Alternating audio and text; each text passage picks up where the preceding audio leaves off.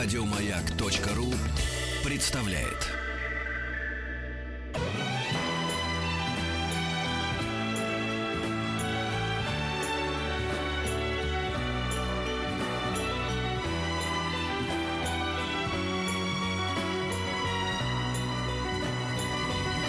Спутник кинозрителя.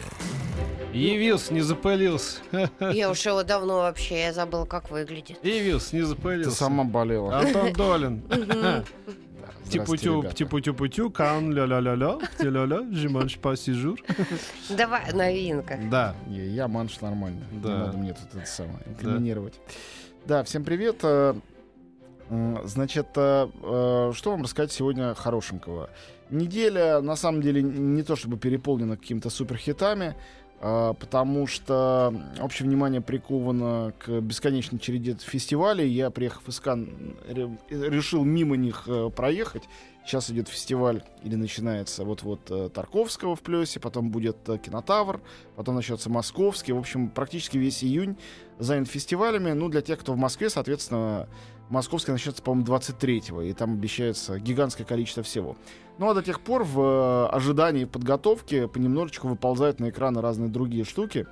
Я, наверное, напомню просто вот в одной фразе, что идет в Москве по-прежнему Beat Film Festival, где полно всего. Я о его программе рассказывал неделю назад, поэтому, если не слышали, либо найдите эфир, либо просто зайдите на их сайт и почитайте, посмотрите. Там много-много-много разных э, фильмов, в том числе очень хороших. И э, в эту э, субботу я в летнем кинотеатре «Пионер», что в Сокольниках, буду представлять фильм «Собачье сердце» Лори Андерсон со своей собакой. Будет сеанс для собак. Ну, в смысле, для людей mm-hmm. с домашними животными, не только с собаками. Mm-hmm. Вот, э, будет открыта для них продажа билетов. Э, все приходите, смотрите. По-моему, это прекрасный замысел. Такие показы уже прошли в Нью-Йорке, где-то там еще, в Лондоне, что ли. Потому что Лори Андерсон, она... И фильм «Собачье сердце». Подожди, он разве был не в парке культуры «Пионер»? А еще один, видимо. А еще один? Или перенесли, не знаю, на самом деле. Ну, в Сокольниках точно. Но вот Антон собирается есть в Сокольнике, да. Ну, чтобы ты знал. Да, определенно, да. да, чтобы люди не расстроились, поехав куда-то не туда. Вот, а, так что Beat Film Festival для тех, кто смотрит какое-то авторское кино, а не попсовое, это вот на этой неделе по-прежнему лучший выбор. Вот. И есть один а, новый фильм... из области тоже не большого коммерческого, а наоборот маленького скромного кино. Наверное, я тогда уж сразу с него и начну, а потом перейдем ко всякой попсе, да? Uh-huh. Значит, фильм называется, он очень необычный. Он называется «Приходит дракон». Это странно звучит, как будто это какой-то кривой китайский, перевод. Китайский, что ли, вот фильм? Он не китайский, он иранский.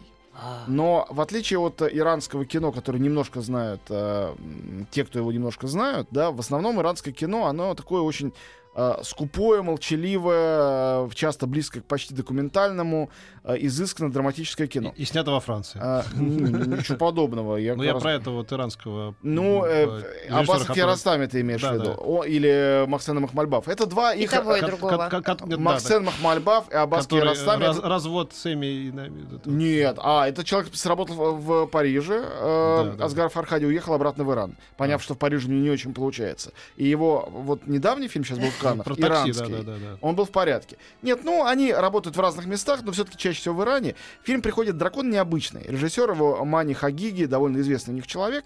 И этот фильм, это такой иранский, э, как бы сказать, иранский «Твин Пикс» или иранский «Настоящий детектив». О. То есть это... ретро-стильный детективный фильм расследования, где герои э, передвигаются на оранжевом старом «Шевроле», на маленьком острове, где э, таинственные события творятся в шестидесятых еще годах в районе старинного кладбища, а в наше время находят документы и секретные файлы и записи, связанные с расследованием в, в, того это в, в, дела. В реалиях Ирана как бы происходит? В реалиях Ирана. Ну, шестьдесят пятый год. Это а. немножко другой Иран еще. Вот. А теперешний Иран расследует то, что было тогда. И это очень бойкий фильм. Там, я бы сказал, для детектива слишком много всяких... Э, э, не сходятся нити сюжетных. Mm. То есть а, они придуманы лихо, а разведены, ну, не то, что прям как-то супермощно. Вот. Но мне кажется, что... Э, сам стиль этого фильма и то, что в Иране вот такой вот мир существует и тоже подобными жанрами как-то обращается, по-моему, это очень интересно, это совершенно необычно, и, э, ну, на самом деле, я прям Почему он у нас в прокате вдруг оказался, потому что фильм? Дело в том, что в последнее время у нас с прокатом э, артхаусного кино, вот Петь не даст соврать, дела обстоят так себе. Не дам соврать. Э, но да. Что это значит? Это значит, что есть несколько маленьких компаний, их есть штук пять-шесть, которые периодически отваживаются тот или иной фильм купить. И вот эта компания эй один, которая купила фильм «Приходит дракон», например, прокатывала фильм «Молодость» Паула Соррентино. Mm-hmm. Еще несколько... Ну, хорошая компания, правда. Да. Они решили рискнуть. Потому что фильм, вообще-то говоря, в этом сегменте как бы коммерческий. То есть это коммерческий фильм той страны, из которой никто не ждет коммерческих фильмов. И все равно пойдут смотреть э, люди, э, да, способные смотреть иранское кино, а не э, посетители мультиплексов стандартные. Но тем не менее, э, те, кто придут на этот фильм, они почти наверняка удивятся. Он очень неожиданный. И я очень был удивлен. Вот. И там какая-то ретро-музыка электронная, и какие-то шпионские страсти, заговоры, пропавшие дети, чего там только нету. Вот. Поэтому «Приходит дракон», но я правда рекомендую. Еще один фильм, который я сам не видел, но я не могу о нем не объявить, потому что я уверен, что многие наши слушатели, особенно слушательницы, просто мне не простят, если я не упомяну. В, в, значит, в Центре документального кино на Парке культуры начинают показывать документальную картину «Без ума от Tiffany». Да. Это документальный... Я повторяю, я его не смотрел, но уверен, что американский фильм не может быть плохой, документальный. Это фильм о том, как появилась эта империя Тиффани, начиная, собственно говоря, с первого маленького нью-йоркского магазинчика, открытого Чарльзом Льюисом Тиффани в, в общем-то, тысяча восемьсот тридцать седьмом году. Это вот с тех пор все было. Ну, поскольку Тиффани — это огромная мифология всемирная, мне кажется, что... Э, ну, посмотреть. Это хоро- хорошая тема для кино. Да. Вот. Для документального и подавно. А, фильм... Где, говоришь, это пройдет? В Центре документального а, кино. А. Вот, э, на Садовом кольце. Там, на да. Садовом кольце, на а, Парк культуры. На парк это культуры, очень, да. очень хорошее вообще место. Вот, э, ну и для очистки совести скажу о том, что выходит э, «Сезон охоты: Байки из леса». Это, по-моему, вообще релиз для э, ди ви ди предназначенный. А может, впрочем, и нет, я не уверен. Но это такое продолжение не очень хорошего мультика э, про приключения, значит, медведя и оленя, и их дружбу. Кто-то помнит этот «Сезон охоты» предыдущий. Ну, в общем, это все понятно, что просто чтобы было чем детей занять немножко на каникулах, ничего сверх того. Поэтому, ну, просто сообщаю вам. А ты рассказывал про фильм вот эти двое во вселенной, где там Куриленко играла? Я его так не посмотрел. Не фильм «Терминатор». Да? Его страшно ругают. Даже да? итальянская пресса пишет, что совсем уже низ. При том, что там э, Джереми Айронс. Не, ну там хороший состав. Ну да, состав, актерский да. состав хороший. Ну, ну понятно. Какая-то такая вот э, полумистическая история любви, как какая-то. Я думаю, что он найдет, точнее говоря, уже нашел свою немногочисленную аудиторию, которая в России есть, а остальным не нужно. Угу. С моей точки зрения. Значит, теперь что нужно? На этой неделе один фильм, который, мне кажется, ужасно интересным. Называется он «Финансовый монстр». И это режиссерская работа замечательной Джоди Фостер. Мы все любим Джоди Фостер, кто за что. Большинство любит ее за «Молчание ягнят». А это не тот фильм, который сейчас ты в Каннах смотрел? Конечно. А, он? Да, Ух да, ты. Он быстро у нас Надо вышел. Идти петь. Именно так. Я уже собрался, сегодня пойду. А, вот, а, ну, Петя справедливо сказал, что для людей изысканного вкуса надо поискать, где будет недублированное. Не, не изысканного, а нормального вкуса. Что-то так, хорошо. Да. Ну, зачем для, для изысканного вкуса они пойдут смотреть дублированное. Так, хорошо. Потому что это другое кино. Нет, слушайте, на самом деле я уже даже нашел место, куда я пойду смотреть без перевода, и сегодня я пойду. А, окей. Ну, значит, есть без перевода и все. Джоди Фостер — прекрасная женщина. Она э, вообще, конечно, поразительно, сколько... И ее, отличный и, работник.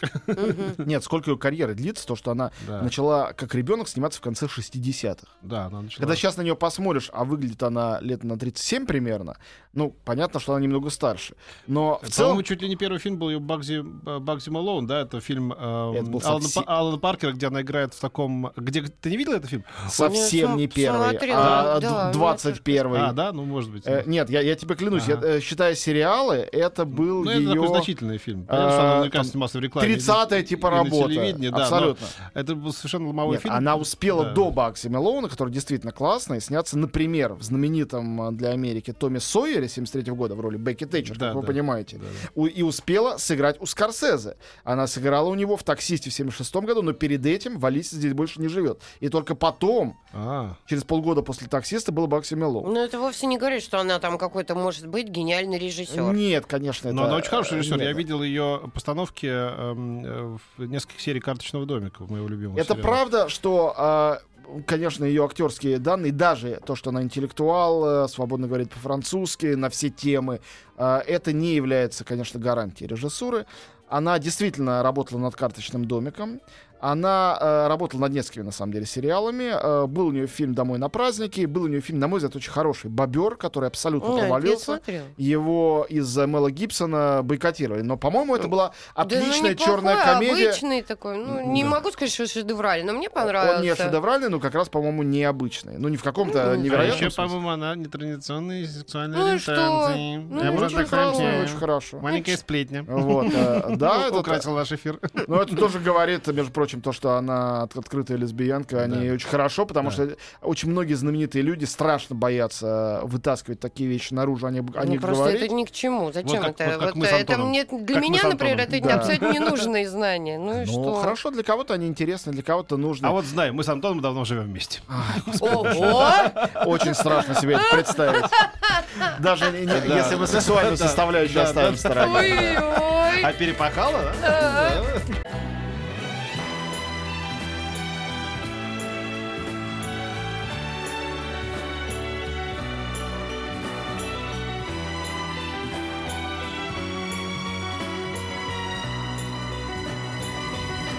Спутник кинозрителя. Антон, еще раз назови, как да, фильм да, да. называется. Я о да, фильме ты еще только мне рассказал. Фильм называется «Финансовый монстр». И это фильм, повторяю, замечательный Джоди Фостер. Вот, которая очень, мне кажется, талантливым, прекрасным человеком. Кроме того, он продолжает сатирическую традицию последних лет, когда большие голливудские мастера, значит, э, разоблачают э, жуткие нравы, значит, и, х- и харкизм э, Уолл-стрита и всех вот этих да. ординаций. Да, да. Да, да. Речь Я идет... говорю, это без иронии даже, потому что за это берутся большие мастера. Я видел, например, документальный фильм, который спродюсировал и озвучивал э, Мэтт Дэймон, довольно убедительный про... Ну, Мэтт Дэймон убежденный левак. Ну, да, как? Да, да, да. Фильм недавний на «Оскаре» гремевший, где тоже сплошные леваки, «Игра на понижение» про это. Да. Я бы сказал, что «Финансовый монстр» — это такое экшен-продолжение «Игры на понижение». Только это действительно триллер. Сюжет там такой. «Финансовый монстр» — вообще это название фильма. Это название телепередачи по сюжету. Телешоу. Телешоу э, очень популярное, которое идет в прямом эфире. В отличие от многих других стран, в Америке многие шоу, которые вроде бы не обязаны быть в прямом эфире, с какой стати финансовое шоу можно и записать, идут в прямом эфире. И вот э, э, врывается посреди шоу человек, террорист, э, берет в заложники ведущего, надевает на него пояс шахида, представляет ему пистолет в голове и говорит, что ему нужно, чтобы сейчас же в прямом эфире мы вернули его деньги. Оказывается, ведущий имел глупость несколько недель или месяцев назад сказать: вкладывайте деньги вот в такой-то фонд. У него акции растут э, не по дням, а по часам. Вы точно, точно приобретете, а не потеряете. И этот человек пошел, и все деньги, которые у него были, довольно скромные, шестьдесят тысяч долларов, по-моему, он продал мамину какую-то квартиру после смерти мамы. Mm. Он их туда принес, и фонд благополучно рухнул. Деньги пропали. И он приш- решил отомстить. И тот говорит: давайте шестьдесят тысяч сейчас со своего счета сниму, говорит ведущий. Тот отвечает: нет, я ж такой не один. Все несколько миллионов, которые пропали, немедленно верните. Ну и, разумеется, поскольку прямой эфир по требованию террориста не останавливается, это смотрит уже весь мир. Вот. И что делать, непонятно. И режиссер этой передачи, э, надо сказать, что Джордж Клуни, он играет ведущего, а режиссера играет Джулия Робертс. Она вот там рулит всем процессом за... в рубке. Ну и на этом закончим. А тут... Не-не-не, она начинает расследование, потому что они впервые в этой передаче, которая про все это рассказывает, впервые задаются вопросом: блин, а правда... Там нес- несколько почему миллионов. Мы, почему мы берем на веру все, что говорит да. тупырь? Да, а да, как да, может да. быть, что несколько миллионов вдруг пропали? Да, То да, есть да. они много лет так существуют. Ну, пропали, упали акции, а тут да, поднялись да, акции. Да, да. Думаю, секундочку, это, это не очень нормально. Да, да, да. И дальше начинается расследование. И это практически детектив уже. И тут я ничего рассказывать не да, буду. Да, да, да, да. Я рассказал завязку. Это первые пятнадцать минут передачи. Mm. Э, и, соответственно, фильма. Ну, мне, мне очень понравилось. Э, э, то есть я вижу, что фильм почему-то очень скептически приняли в Америке. Наверное, это не очень правдоподобный сюжет с какой-то из точек зрения. Но мне, как зрителю вот, российскому, э, по-моему, европейские также реагировали, в Каннах смотрел картину, мне показалось, что это очень увлекательно. Правдоподобный. Слушайте, там недавно была история, когда чувак, которого уволили из местной региональной станции, пошел с пистолетом и грохнул в прямом эфире оператора и ведущего, который встал на его место, который брал в это время в прямом эфире интервью какого-то там работяги. Значит, это, почему он снял это в эфире, как бы, и так что ну, это нет, все это, все это, конечно, возможно. Да. Вот. Страна финансов, и страна насилия, и страна разрешенного ношения оружия, все сходится и на самом деле. Да. И, конечно, телевидение мощнейшее. Да, да. Ну, то есть вот. Стоит пойти на... Однозначно, однозначно стоит пойти, и не обещаю экстаза, не всем это нравится, но вот мне лично фильм понравился. понравился. И э, Джоди Фостер, как и Клуни с Джулией Робертс, все вызывают огромное уважение, что они взялись за серьезную тему и сумели доходчиво, забавно, ярко про это рассказать. Угу. Вот. И последний фильм, который выходит на этой неделе, о котором придется рассказать, я со скрипом душевным это сделаю, потому что, ну, опять же, в очередной раз, понятно, что много раз придется за год э, повторять эти слова, но мне кажется, опять же, я посмотрел худший фильм в своей жизни. Да, с Данилой Козловским опять что-то? Нет, Данила вообще не виноват. Э, некто Дэйв Грин его снял. Этот фильм называется «Черепашки-ниндзя два». Да ладно. Ну, простите меня за это. Значит, я вообще никогда не понимал обаяния этих существ. Мне Но предыдущ... предыдущая серия франшизы, которую продюсировал тогда Майкл Бей, в ней была хотя бы какая-то свежесть, ну, как бы киноязыка. Такого дурашливого, подросткового, идиотского языка. Но вот когда появляется второй фильм, я вижу, что это чистое клонирование не какого-то хорошего образца, а клонирование уже трэшевого образца, который уже собрал свои деньги, который уже обругали критики, взяли и сделали еще хуже, но то же самое. И опять какие-то сотни миллионов на это потратили. Нафига непонятно. Опять эти четверо черепах жрут пиццу, смотрят футбол и бейсбол, а потом им поступает сигнал, что какие-то злодеи. Злодей тот же самый, этот Шреддер, с которым они бесконечно, значит, машутся. Опять это крыса медитирует. В девяностых или в девяностых, когда они возникли, было какое-то обаяние в них? Вот ну, первый, какое-то, на, да, наверное, да. Просто мы были моложе. Но просто ну, это, да, да. этот бесконечный повтор. Кто такие эти вечные герои? Зачем этим абсурдным персонажам надо возвращаться снова и снова на экран? Я понимаю, в чем фишка Человека-паука, или Супермена, или Бэтмена, или Капитана Америки. Я готов прочитать лекцию, что в каждом из этих героев комиксовых есть такое, что делает его живучим. Можно не любить, можно не принимать, не смотреть, неважно. Но в каждом из них есть вот этот стержень. В чем стержень черепашек-ниндзя, я толком не понимаю. То есть я... В том, что черепашки, они такие медлительные ну, и, и, это... Спасибо и вялые, а на самом деле они да. ниндзя. Нет, я понимаю только одно, что это легализация э, вот такой вот, вот э, веселой э, подростковой мутатени. Потому что они же вечные подростки, эти черепашки. Ну, знаешь, да. там ефрейтор и эстеты. Вот да. такое было сочетание да, да, да, понятно. И примерно такие же их приключения. Давным-давно не считывается, никому не интересно, что они ниндзя, никакой нет моды подростковой на ниндзя. Ну, да, да, да. Никто не помнит, почему их зовут Рафаэлем, Микеланджело, Донателло и Леонардо. Всем пофиг, я разумеется. Даже и не знала. Вот. Да, их так звали. Да. Но у них имена, значит, ренессансных великих художников. Да. И, э, соответственно, единственное, зачем имеет смысл идти смотреть, потому что их подружкой уже два фильма подряд является совершенно в остальном сгинувшая с экрана Меган Фокс, когда-то открытая Майклом Бэем же в «Трансформерах», а сейчас она подружка черепашек-ниндзя. Там ей самое место, безусловно, да. но э, для тех несчастных... Припечатал те... сейчас. Нет, ну это так факт. Нет, это, это... Факт, она оказалась, не... ну и так было видно, что она редкая туп, тупица и хамка, но ее карьера упала вниз после того, как она сравнила Майкла Бея с Гитлером. Вот, значит, они смертельно обиделись. И теперь, видимо, как, чтобы она не умерла с голоду, тот же Майкл Бей, уже продюсер этого, сери... этого да, фильма, решил быть. Дать ей работу какую-то. Я, кстати, верю, что Майк... в Майкле Бее что-то от Гитлера есть. Как раз не думаю, что а это Спилберг говорит сказал, о ее что ты больше никогда не переступишь ну, съемочной Спилберг... площадке. Да. Спилберг за да, да. этику профессиональную. Да. В этом смысле он прав.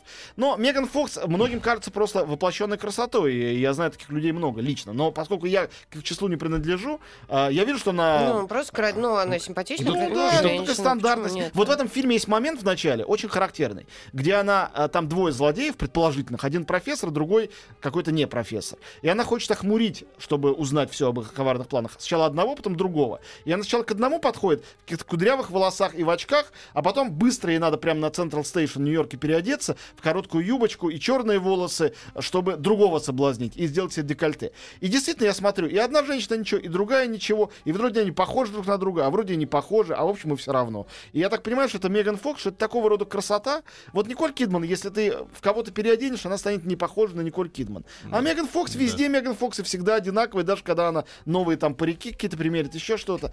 Я повторяю, ничего против нее лично совершенно не имею. Нет, у нее есть обаяние пьяного товароведа на базе, когда, значит, хлопнул стакан портвейна, говорит, ну давай иди сюда, значит, грузчику какого-то. Нет, у нее был хороший фильм.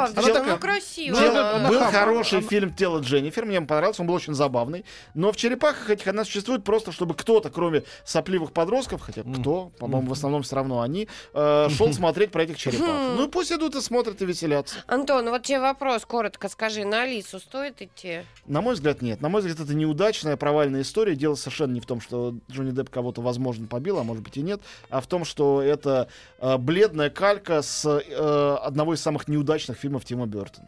И mm-hmm. попытка заработать побил. На придуманном... Так это его жёлка тоже, оказывается, нетрадиционная сексуальная ориентация. И да. пусть. Я поддерживаю. Я поддерживаю и приветствую. И хватит. Слушай, что такое? Долой мир патриархата. А я против. Еще больше подкастов на радио маяк точка ру.